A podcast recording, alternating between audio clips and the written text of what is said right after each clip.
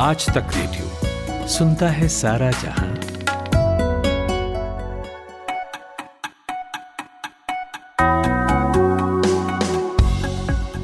Good morning, नमस्कार। 19 अप्रैल के आज का दिन में आपका स्वागत है। सूरज चढ़ गया है, दिन निकल आया है, और मैं अमन गुप्ता आ गया हूँ ताकि आपको 30 मिनटों में देश दुनिया का हाल दे सकूँ। रोज की तरह अखबारों की सुर्खियों से लेकर आज की तारीख इतिहास के नज़रिए से क्यों अहम है, ये बताऊँगा। लेकिन पहले उन खबरों पर नज़र, जिन पर शॉर्ट एनालिसिस करेंगे। दिल्ली में कोरोना को लेकर जैसे जैसे हालात बिगड़ रहे हैं वैसे वैसे यहाँ अस्पतालों में बेड्स और ऑक्सीजन वगैरह की कमी होती जा रही है। लेकिन चार दिनों पहले तक तो सब ठीक था, कंट्रोल में था। फिर अचानक क्या हुआ कि मुख्यमंत्री अरविंद केजरीवाल ने भी कमी की ये बात मान ली है। कौन सी मुश्किलों के मुहाने पर खड़ी है दिल्ली और कैसा रहा यहाँ दो दिनों का लॉकडाउन? इसके बाद रेमडेसिविर दवा की कमी को लेकर रसायन और उर्वरक राज्य मंत्री मनसुख मंडाविया से की गई खास बातचीत सुनवाएँगे। आखिर में जानेंगे कि बंगाल में अपनी सभी चुनावी रैलियाँ रद्द करने के राहुल के बयान का क्या असर होगा और बीजेपी इसे कैसे ले रही है। और अखबारों की समीक्षा के बाद आज से 25 दिनों तक हम आपको सुनाएँगे द हर्टफुलनेस टिप्स, जो इस भागदौड़ भरी ज़िंदगी में आपको थोड़ा सुकून तलाशने में मदद कर सकती हैं। लेकिन फ़िलहाल हेडलाइंस का वक्त है, सुनिए प्रतीक वाघमारे से। महाराष्ट्र में कोरोना की बेकाबू रफ्तार से पिछले 24 घंटों में रिकॉर्ड अड़सठ हज़ार नए केसेस सामने आए और 503 लोगों की मौत हो गई है। साथ ही पैतालीस हज़ार छह सौ से ज़्यादा मरीजों को डिस्चार्ज भी किया गया है। लोगों को कोरोना से बचाने के लिए गौतम बुद्ध नगर पुलिस ने एक नई पहल की है। गौतम बुद्ध नगर पुलिस कमिश्नर आलोक कुमार सिंह ने बताया कि अगर किसी भी पीड़ित को प्लाज्मा की ज़रूरत है तो वो पुलिस डिपार्टमेंट से प्लाज्मा की मांग कर सकता है। पुलिसकर्मी जरूरतमंद को प्लाज्मा मुहैया कराएँगे। जरूरतमंद मरीज़ और उनके परिजन गौतम बुद्ध नगर पुलिस कमिश्नरेट के आधिकारिक ट्विटर हैंडल, फेसबुक पेज और हेल्पलाइन नंबर पर संपर्क कर सकते हैं। दिल्ली में पिछले 24 घंटों में कोरोना के पच्चीस नए मामले सामने आए। एक दिन में सबसे ज़्यादा संक्रमित मिलने का ये अब तक का सबसे बड़ा आंकड़ा है और 161 लोगों ने कोरोना से जान भी गंवाई है। प्रधानमंत्री नरेंद्र मोदी 26 मार्च को बांग्लादेश की आज़ादी के मौके पर बांग्लादेश की यात्रा पर पहुँचे थे, जिसमें कट्टरपंथी मुस्लिम संगठन हिफाजत ए इस्लाम ने बांग्लादेश में जमकर बवाल किया था। इस दौरान हुई हिंसा में कई लोगों की मौत हो गई थी। इस मामले में हिफाजत ए इस्लाम के संयुक्त महासचिव और लोगों को दंगा करने के लिए भड़काने वाला मामून हक को पुलिस ने गिरफ़्तार कर लिया है। और दिल्ली कैपिटल्स ने पंजाब किंग्स को छह विकेट से हरा दिया। टॉस हारकर पहले बल्लेबाजी करने उतरी पंजाब किंग्स ने। बल्लेबाजी के दम पर 20 ओवर में चार विकेट के नुकसान पर एक सौ पंचानवे रन बनाए। जवाब में दिल्ली ने 10 गेंद रहते, ये मैच अपने नाम कर लिया। दिल्ली की तरफ़ से शिखर धवन ने बयानवे रनों की पारी खेली।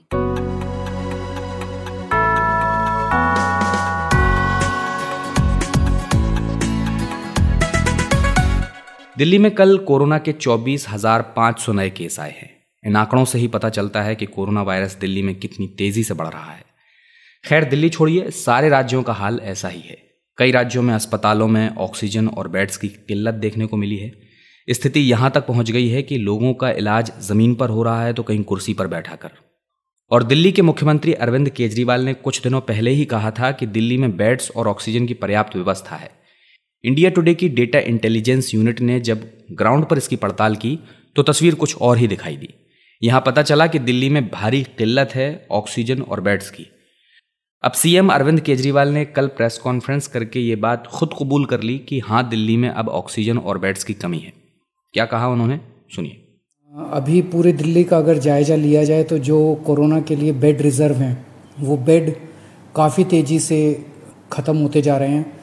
पेशेंट्स बहुत बहुत तेज़ी से मरीज़ जो हैं वो अस्पतालों में जा रहे हैं। आईसीयू बेड्स की खासकर काफ़ी कमी हो गई है। लगभग सारे दिल्ली के आईसीयू बेड्स मिला के सौ से भी कम आईसीयू बेड्स पूरे दिल्ली में बचे हैं। ऑक्सीजन की भी काफ़ी कमी है। आ, कल रात को एक प्राइवेट हॉस्पिटल ने हमें बताया कि उनके यहाँ काफ़ी ज़्यादा कमी हो गई थी जिसकी वजह से त्रासदी होते होते बची। केजरीवाल ने प्रधानमंत्री नरेंद्र मोदी को चिट्ठी लिखकर सात हज़ार बेड मरीजों के लिए रिज़र्व करने की मांग की है। चिट्ठी में उन्होंने ऑक्सीजन भी तुरंत मुहैया कराने को कहा है। लेकिन सवाल ये उठता है कि केजरीवाल ने तो कहा था कि दिल्ली में पूरी व्यवस्था है। तो फिर चार दिन बाद ऐसा क्या कुछ बदल गया कि ये कहना पड़ा कि दिल्ली में बेड और ऑक्सीजन की कमी है? मैंने यही सवाल किया, ग्राउंड पर मौजूद, आज तक रेडियो के रिपोर्टर राम किंकर सिंह से।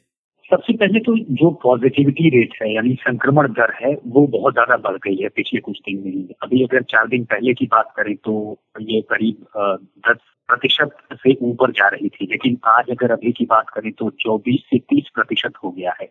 यही वजह है कि जो न केवल संक्रमण रेट बढ़ा है, बल्कि ऐसे मरीजों की संख्या बढ़ी है, जो कि इंटेंसिव केयर यूनिट चाहिए, और जिन्हें एच यू चाहिए। तो उन्हें गहन जो ऑक्सीजन की ज़रूरत है, वो चाहिए। तो ऐसे में जो अवेलेबिलिटी है, उस पर खासा असर पड़ा है। और अगर मैं आंकड़ों की बात करूँ तो अगर केंद्र सरकार के सफदरजंग अस्पताल और एम्स अस्पताल, राम मनोहर लोहिया अस्पताल, इनको अगर हम मिला दें और दिल्ली सरकार के बेड्स को मिला दें तो आंकड़ा है दस हज़ार के आसपास। जिसमें से तकरीबन 1800 बेड जो है, वो कोविड के बतौर रिज़र्व किए गए हैं। अभी अरविंद केजरीवाल ने कहा है कि वो सात हज़ार करेंगे पूरे बेड्स की संख्या को, और इसके लिए उन्होंने बाकायदा केंद्र से जो है सहायता भी मांगी है। और इन सब के बीच कुछ बेड्स बढ़ाए भी गए हैं। तो साफ़ तौर पर यही वजह है कि चूँकि संक्रमण दर बढ़ी है, और जो मरीज़ हैं, उनका आंकड़ा बढ़ा है, लिहाजा अब बेड पर काफ़ी ज़्यादा असर पड़ रहा है। अच्छा राम किंकर, ऑक्सीजन और बेड्स की कमी के अलावा दिल्ली के पास अभी कौन कौन सी चुनौतियाँ हैं जो आने वाले समय में देखने को मिल सकती है।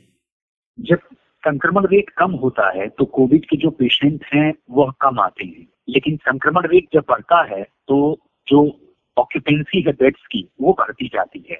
क्योंकि यह दूसरी वेव है और दूसरी वेव पहले के मुकाबले वायरोलेंट ज़्यादा है।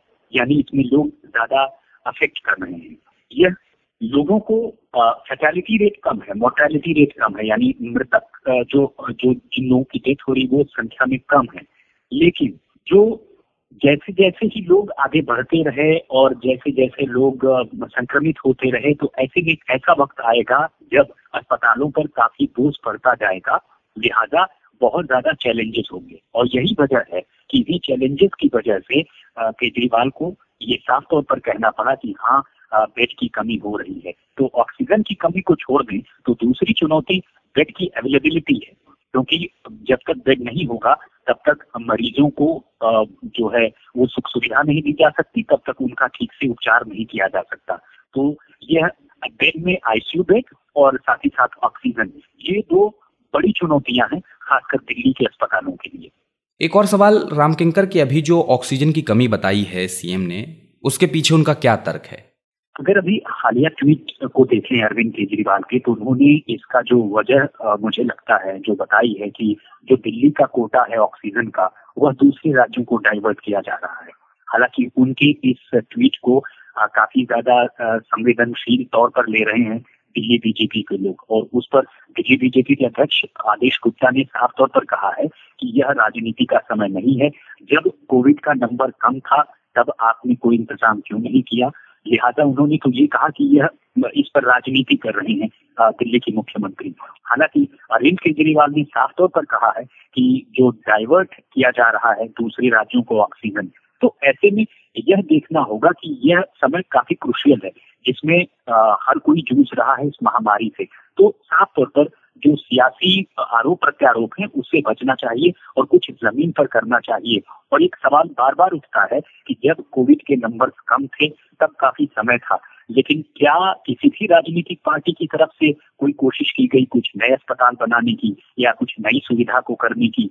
तो ऐसे में बहुत ज़्यादा सवाल खड़े हो, होते हैं। लेकिन ये ज़रूर है कि अब एक सियासी सरगर्मी इस ट्वीट से बढ़ी है कि जो एक नया मुद्दा खड़ा किया है कि राज्य, की दिल्ली को जो ऑक्सीजन है, जो कोटे वाली ऑक्सीजन है, वो भी नहीं मिल रही है और वो डाइवर्ट की जा रही है। और ये काफ़ी सनसनीखेज इल्ज़ाम है केंद्र पर।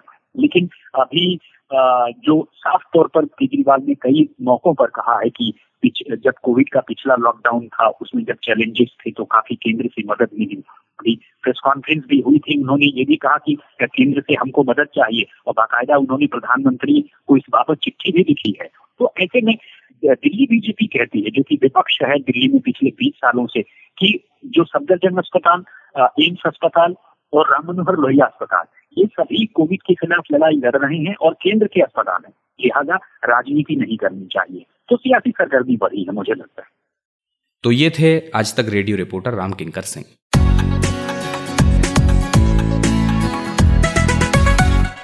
दिल्ली में बढ़ते और बिगड़ते मामलों को देखते हुए नाइट कर्फ्यू तो पहले से ही लागू है, लेकिन केजरीवाल सरकार के नए ऐलान के बाद अब वीकेंड लॉकडाउन भी लागू हो चुका है। पिछले शुक्रवार रात 10 बजे से लागू हुआ ये कर्फ्यू आज सुबह 6 बजे तक था।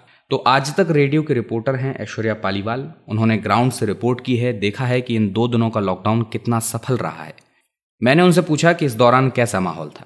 देखिए, जिस तरीके से पिछले कई दिनों से दिल्ली में नंबर बढ़ते जा रहे हैं, उन्नीस हज़ार से ज़्यादा केसेस सामने अब आ चुके हैं तो लोगों में भी कहीं ना कहीं एक घबराहट देखने को मिल रही थी। और अगर बड़े बड़े दिल्ली के मार्केट्स की बात करें, चाहे वो कैनॉट प्लेस हो, चाहे वो सरोजनी नगर मार्केट हो, चाहे वो खान मार्केट हो, हर तरफ़ यही देखने को मिल रहा था कि लोग बाहर नहीं निकल रहे थे।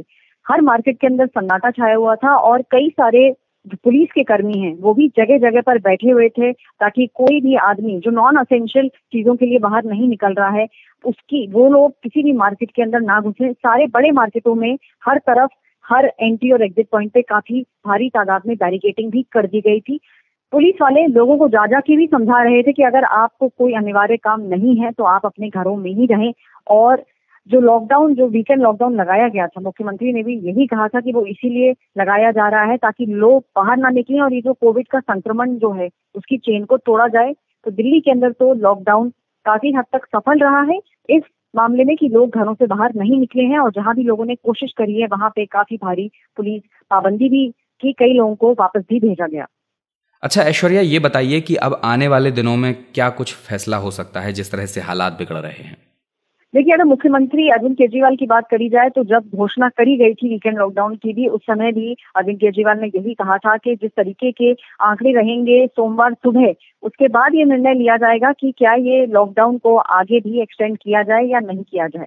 फ़िलहाल तो दो दिन का ही लॉकडाउन है, जो सोमवार सुबह खुल जाएगा, शुक्रवार रात दस बजे से चालू हुआ था।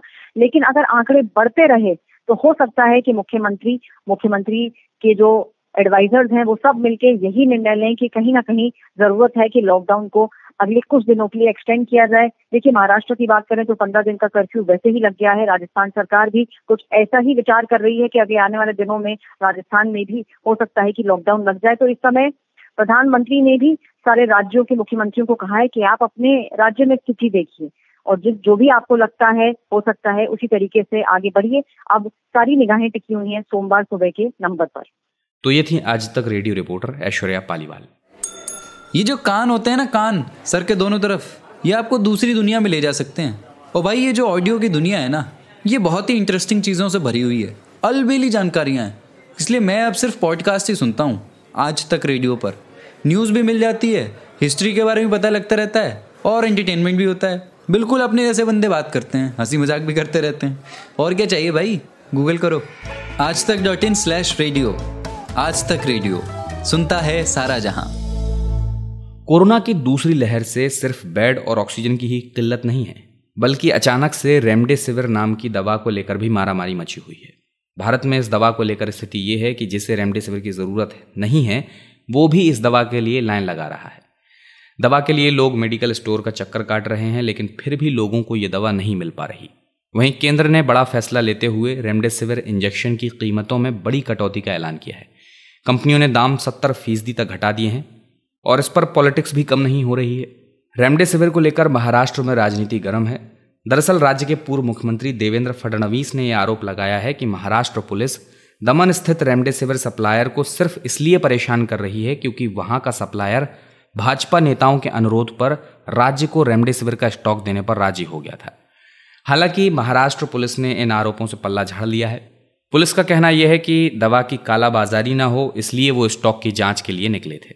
इस बीच रसायन और उर्वरक राज्य मंत्री मनसुख मंडाविया ने इस मसले पर आज तक रेडियो रिपोर्टर गोपी घांगर से बातचीत की है और नसीहत दी है कि ऐसे संवेदनशील मुद्दे पर सबको साथ मिलकर काम करना चाहिए। क्या उन्होंने रेमडेसिविर की कमी के पीछे वजह बताई? हाँ सर, ये बताइए जिस तरीके से डिमांड बढ़ रही है, सरकार क्या कदम ले रही है, लेकिन राजनीति भी बहुत ज़्यादा हो रही है। महाराष्ट्र ने आरोप लगाया कि उनको इंजेक्शन नहीं मिल पा रहा है। सबसे पहले तो मैं ये बता दूँ कि देश में 6 अप्रैल के बाद एकाएक कोरोना बढ़ा और डिमांड बढ़ी। लेकिन उस वक्त देश में रेमडेसिविर इंजेक्शन बनाने के लिए सात कंपनी के पास लाइसेंस है। उसमें केवल दो ही कंपनी प्रोडक्शन करती थी और वो भी उनकी कैपेसिटी से ट्वेंटी परसेंट, क्योंकि मार्केट में डिमांड नहीं थी। जैसे कोरोना बढ़ा तो तुरंत ही हमने सभी कंपनी के साथ मीटिंग किया और कहा कि आपकी कैपेसिटी क्या है। तो पता चला कि 38 लाख वाइल बना सके इतनी कैपेसिटी है। हमने सभी को कहा कि आप प्रोडक्शन चालू करिए और फुल फ्लेज में प्रोडक्शन चालू करो। लेकिन जब प्रोडक्शन करना है, तब फ़र्स्ट फ़ेज़ से एपीआई से लेके उसका फॉर्मुलेशन स्टरिलिटी टेस्ट ये सब करने में 21 डेज़ लगता है। तो चालू करने के बाद 21 डेज़ में वो मार्केट में आएँगे। सब लोगों ने चालू कर दिया। आज मुझे मैं आपको बताऊँगा कि पर डे एक लाख पैंतीस हज़ार वाइल आज के दिन में प्रोडक्शन में आ गए हैं। अगले एक सप्ताह में दो लाख तक पहुँच जाएँगे और पंद्रह दिन में पर डे तीन लाख वाइल का प्रोडक्शन हो जाएगा। देश में प्रोडक्शन बढ़े, इसके लिए हमने 20 प्लांट था, दूसरे 20 प्लांट को परमिट कर दिया और उसकी कैपेसिटी मंथली 38 लाख थी। उसको बढ़ा के एक करोड़ से एबो आज के दिन में हो चुकी है। प्रोडक्शन लाइन अप हो चुका है। सेकंड ए क्रिटिकल स्थिति है।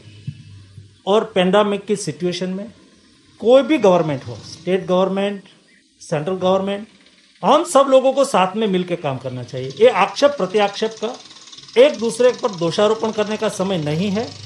ऐसी राजनीति कोई भी ना करे, ऐसी मेरी सभी से रिक्वेस्ट है।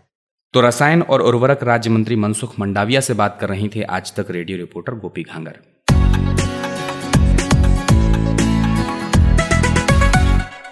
तो कोरोना तो बढ़ ही रहा है, लेकिन एक तरफ़ इस वक्त में नेताओं की रैलियों की हर तरफ़ चर्चा है। वो नहीं थम रही।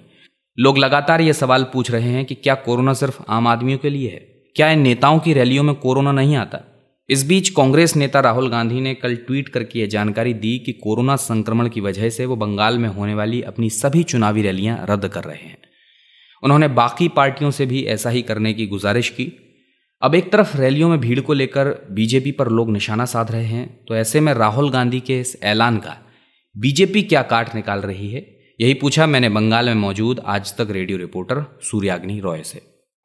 इस पर्टिकुलर चुनाव के सीज़न में हमने ये देखा है कि राहुल गांधी ही पहले एक व्यक्ति नहीं है जिन्होंने ऐसा एक स्टैंड लिया है कि वो पब्लिक मीटिंग जैसे पब्लिक रैली वो नहीं कर रहे। इससे पहले मैं बता दूँ आपको कि टीएमसी के जो बहुत वेटरन विधायक रह चुके हैं, जो भवानीपुर सीट जो ममता बनर्जी का सीट हुआ करता था वहाँ से लड़ रहे शुभम देव चैटर्जी, उन्होंने भी कल रात को ट्वीट करके बता दिया था कि वो पब्लिक रैलीज नहीं करेंगे, और उससे दो दिन पहले सीपीआईएम का भी स्टेटमेंट आ गया था कि वो पब्लिक रैलीज या पब्लिक मीट्स नहीं करेंगे। तो राहुल तीसरे ऐसे एंटिटी होते हैं, जो कि शायद नेशनली ज़्यादा और इम्पोर्टेंट है पर्सपेक्टिव हिसाब से, कि जिन्होंने ऐसा कहा है। अगर आपके सवाल पे आए तो बीजेपी के जितने भी लोगों से हमने बात की, उनका ये दावा है कि राहुल गांधी पिछले पाँच, क्योंकि पाँच चरण का चुनाव ऑलरेडी हो चुका है तो वहाँ पे राहुल गांधी दिखे सिर्फ़ एक बार।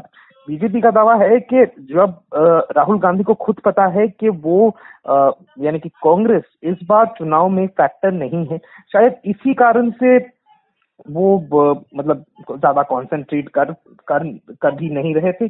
और अब तो वो कोरोना के ऊपर ये बोलकर वो और करेंगे नहीं। लेकिन ये भी बीजेपी हो या तृणमूल हो, दोनों का ही ये दावा है कि जब वो लोग अपने सभाएँ करते हैं तो वो सोशल मतलब ये सोशल डिस्टेंसिंग को जितना मेंटेन कर सके, उसको कर कर उस, उनके जो कार्यकर्ता होते हैं या फिर कादर होते हैं, वो लोग मास्क देते हैं, सैनिटाइजेशन करते हैं। ये सब दावे हैं जो तृणमूल और बीजेपी के नेता कर रहे हैं राहुल गांधी के ट्वीट के बाद। लेकिन स्टैंड अगर हम कहें, किसी नेशनल फिगर की तरफ़ से आया है वो राहुल गांधी का, राहुल गांधी की तरफ़ से ही आया है।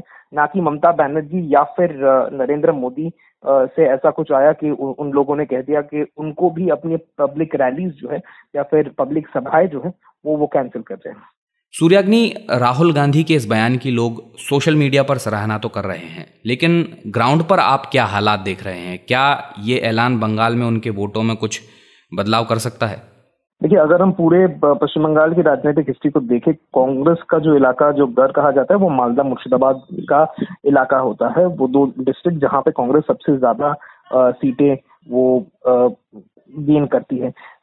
उस बेल्ट को छोड़कर कांग्रेस ज़्यादा फैल, फैलती है नहीं। हालाँकि कांग्रेस इस बार एक अलायंस में है, संयुक्त मोर्चा, जहाँ पे लेफ़्ट फ्रंट और अब्बास सिद्दीकी की पार्टी इंडियन सेक्युलर फ्रंट ये तीनों मिलके उन्होंने इकट्ठा एक चुनाव एक चुनाव का फ्रंट बनाया है, जहाँ पे वो लोग चुनाव लड़ रहे हैं। लेकिन आपके सवाल पे अगर मैं वापस आऊँ तो वहाँ पर भी कांग्रेस का एक लिमिटेड इम्पैक्ट है।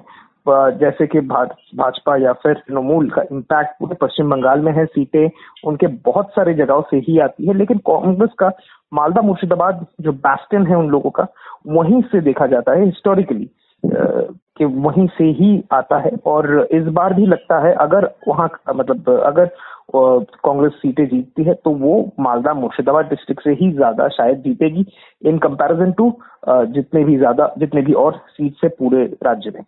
ये थे आज तक रेडियो रिपोर्टर सूर्याग्नि रॉय।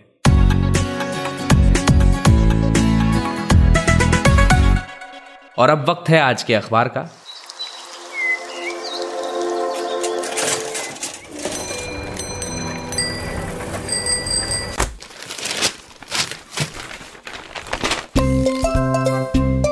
आज के अखबार। आज के अखबार। प्रतीक वाघ हमारे हैं हमारे साथ। प्रतीक शुरू कीजिए देश के अखबारों से बताइए क्या छपा है आज वहाँ। जी गुड मॉर्निंग अमन। आज फिर रोज़ाना की तरह अखबारों की शुरुआत में कोरोना की खबरों से ही करूँगा। स्थिति बहुत ज़्यादा विकराल हो गई है और ये इस खबर से समझ आता है कि भास्कर में जो फ्रंट पेज पर छपी है हेडलाइन के साथ कृपया मदद करें मेरे भाई को कोरोना के इलाज के लिए बेड की ज़रूरत है। तो दरअसल ये ट्वीट है केंद्रीय सड़क परिवहन राज्य मंत्री वी के सिंह का जिन्होंने कल गुहार लगाई कि प्लीज़ हमारी हेल्प करें आ, मेरे भाई को कोरोना के इलाज के लिए बेड की आवश्यकता है। अभी गाजियाबाद में बेड की व्यवस्था नहीं हो पा रही है। खास बात यह है कि वी के सिंह गाजियाबाद में सांसद भी हैं। और केंद्रीय मंत्री भी है। इसे लेकर सरकार को फिर कांग्रेस ने भी घेरा और कहा कि वी के सिंह को केंद्रीय मंत्री रहते हुए उन्हें, उनके परिवार के लिए बेड की गुहार लगानी पड़ रही है। तो कल्पना कीजिए कि आम आदमी की क्या स्थिति हो रही होगी। तो ज़ाहिर है आप सोच सकते हैं कि आम आदमी की खासकर उन लोगों की जो ट्विटर पर भी नहीं है, वो लोग कहाँ गुहार लगा रहे होंगे, ये सोचने वाली बात होगी। प्रतीक, एक खबर मैं आपको हिंदुस्तान टाइम्स अखबार से बताता हूँ और हेडिंग लगी है।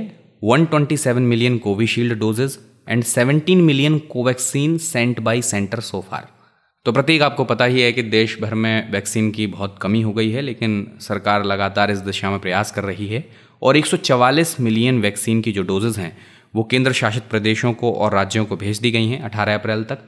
इसमें से 127 मिलियन जो डोजेज़ हैं वो कोविशील्ड की हैं और 17 मिलियन डोजेज़ हैं वो कोवैक्सीन की हैं।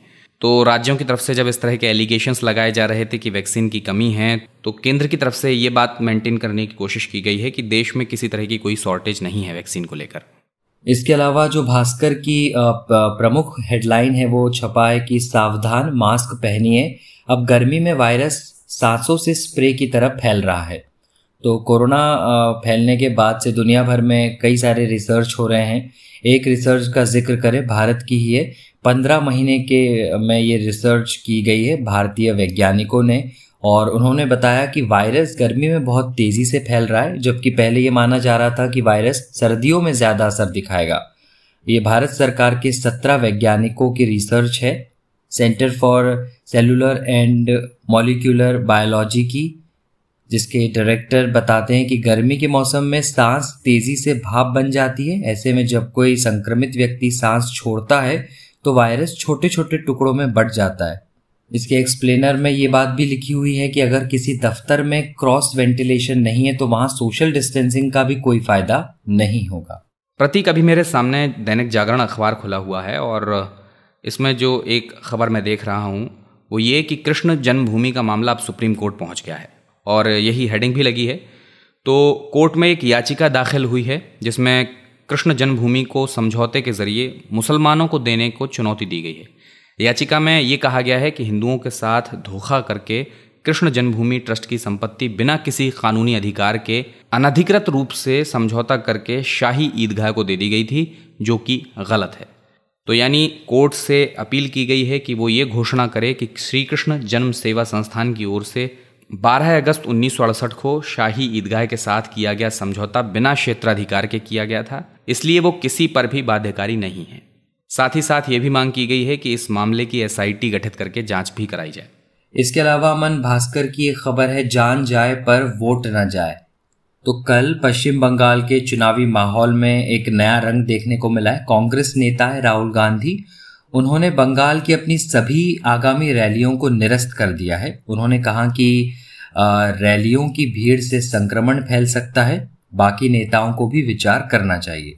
तो पार्टी ने भी एक वीडियो जारी कर पीएम नरेंद्र मोदी की आलोचना की और कहा कि वे रैलियों में भीड़ की तारीफ़ कर रहे हैं। हालाँकि राहुल के अलावा कांग्रेस के बाकी नेता रैली जारी रखेंगे। अब इस पर बीजेपी का कहना है कि राहुल की रैलियों से फ़र्क नहीं पड़ता। उधर टीएमसी ने कहा कि भाजपा रैली करेगी तो हम भी करेंगे। और हिंदुस्तान टाइम्स में इसे लेकर तस्वीर भी छपी है। Covid era campaigning continues. एक तरफ़ अमित शाह, जो गृह मंत्री है, उनकी रैलियों की तस्वीर छपी है, जिसमें हज़ारों की संख्या में भीड़ है और साइड में ममता बनर्जी की तस्वीर छपी है, जो व्हील चेयर पर है।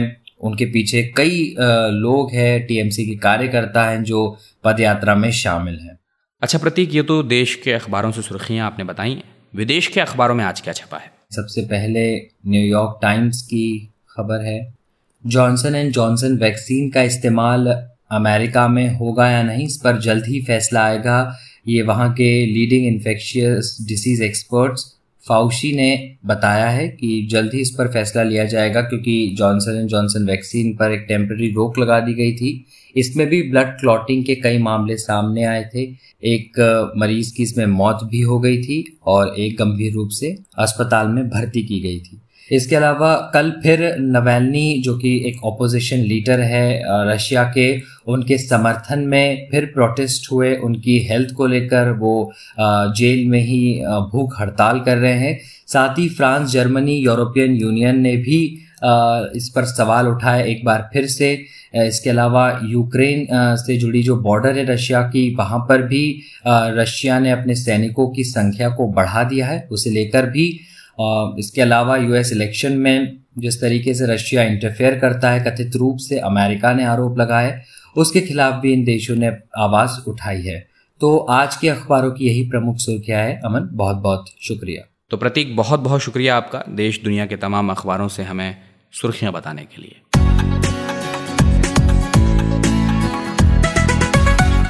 और अब सुनवाते हैं आपको आज का द हार्टफुलनेस टिप। हर दिन की शुरुआत हार्टफुलनेस के साथ।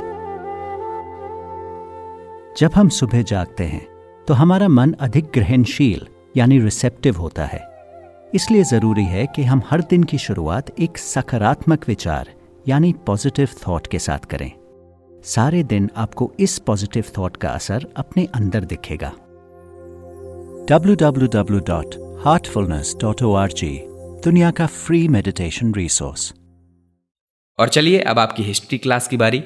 तो बताते हैं आपको कि 19 अप्रैल का दिन इतिहास में क्यों अहम है। तो 1971 में आज ही के दिन पहला अंतरिक्ष स्टेशन सैल्यूट वन लॉन्च किया गया था। और इसके ठीक चार साल बाद 19 अप्रैल को ही रूस के कपास्टिन यार के कक्षा में भारत के पहले उपग्रह आर्यभट्ट का शुभारंभ हुआ था। आज ही के दिन अठारह सौ बयासी में महान वैज्ञानिक चार्ल्स डार्विन ने इस दुनिया को अलविदा कह दिया था। चार्ल्स डार्विन ने अपनी थ्योरी ऑफ़ एवोल्यूशन यानी विकास क्रम के सिद्धांतों से दुनिया को और कई धार्मिक मान्यताओं को हिलाकर रख दिया था। इसके अलावा आज वर्ल्ड लिवर डे भी है। तो इसी के साथ अब हम विदा लेंगे। दिन की स्मार्ट और धमाकेदार शुरुआत कीजिए। इस शो को प्रोड्यूस किया है खुशबू कुमार ने। साउंड मिक्सिंग संभाल रहे थे सचिन द्विवेदी। खबरें सुना रहा था मैं अमन गुप्ता। आज तक रेडियो के बारे में अगर आपका कोई एक्सपीरियंस है, हमसे शेयर करना चाहते हैं तो हमें ईमेल लिखिए रेडियो एट आज तक डॉट कॉम पर। हमें आपके ईमेल का इंतज़ार रहेगा। अब आपसे इजाज़त चाहूँगा। नमस्कार।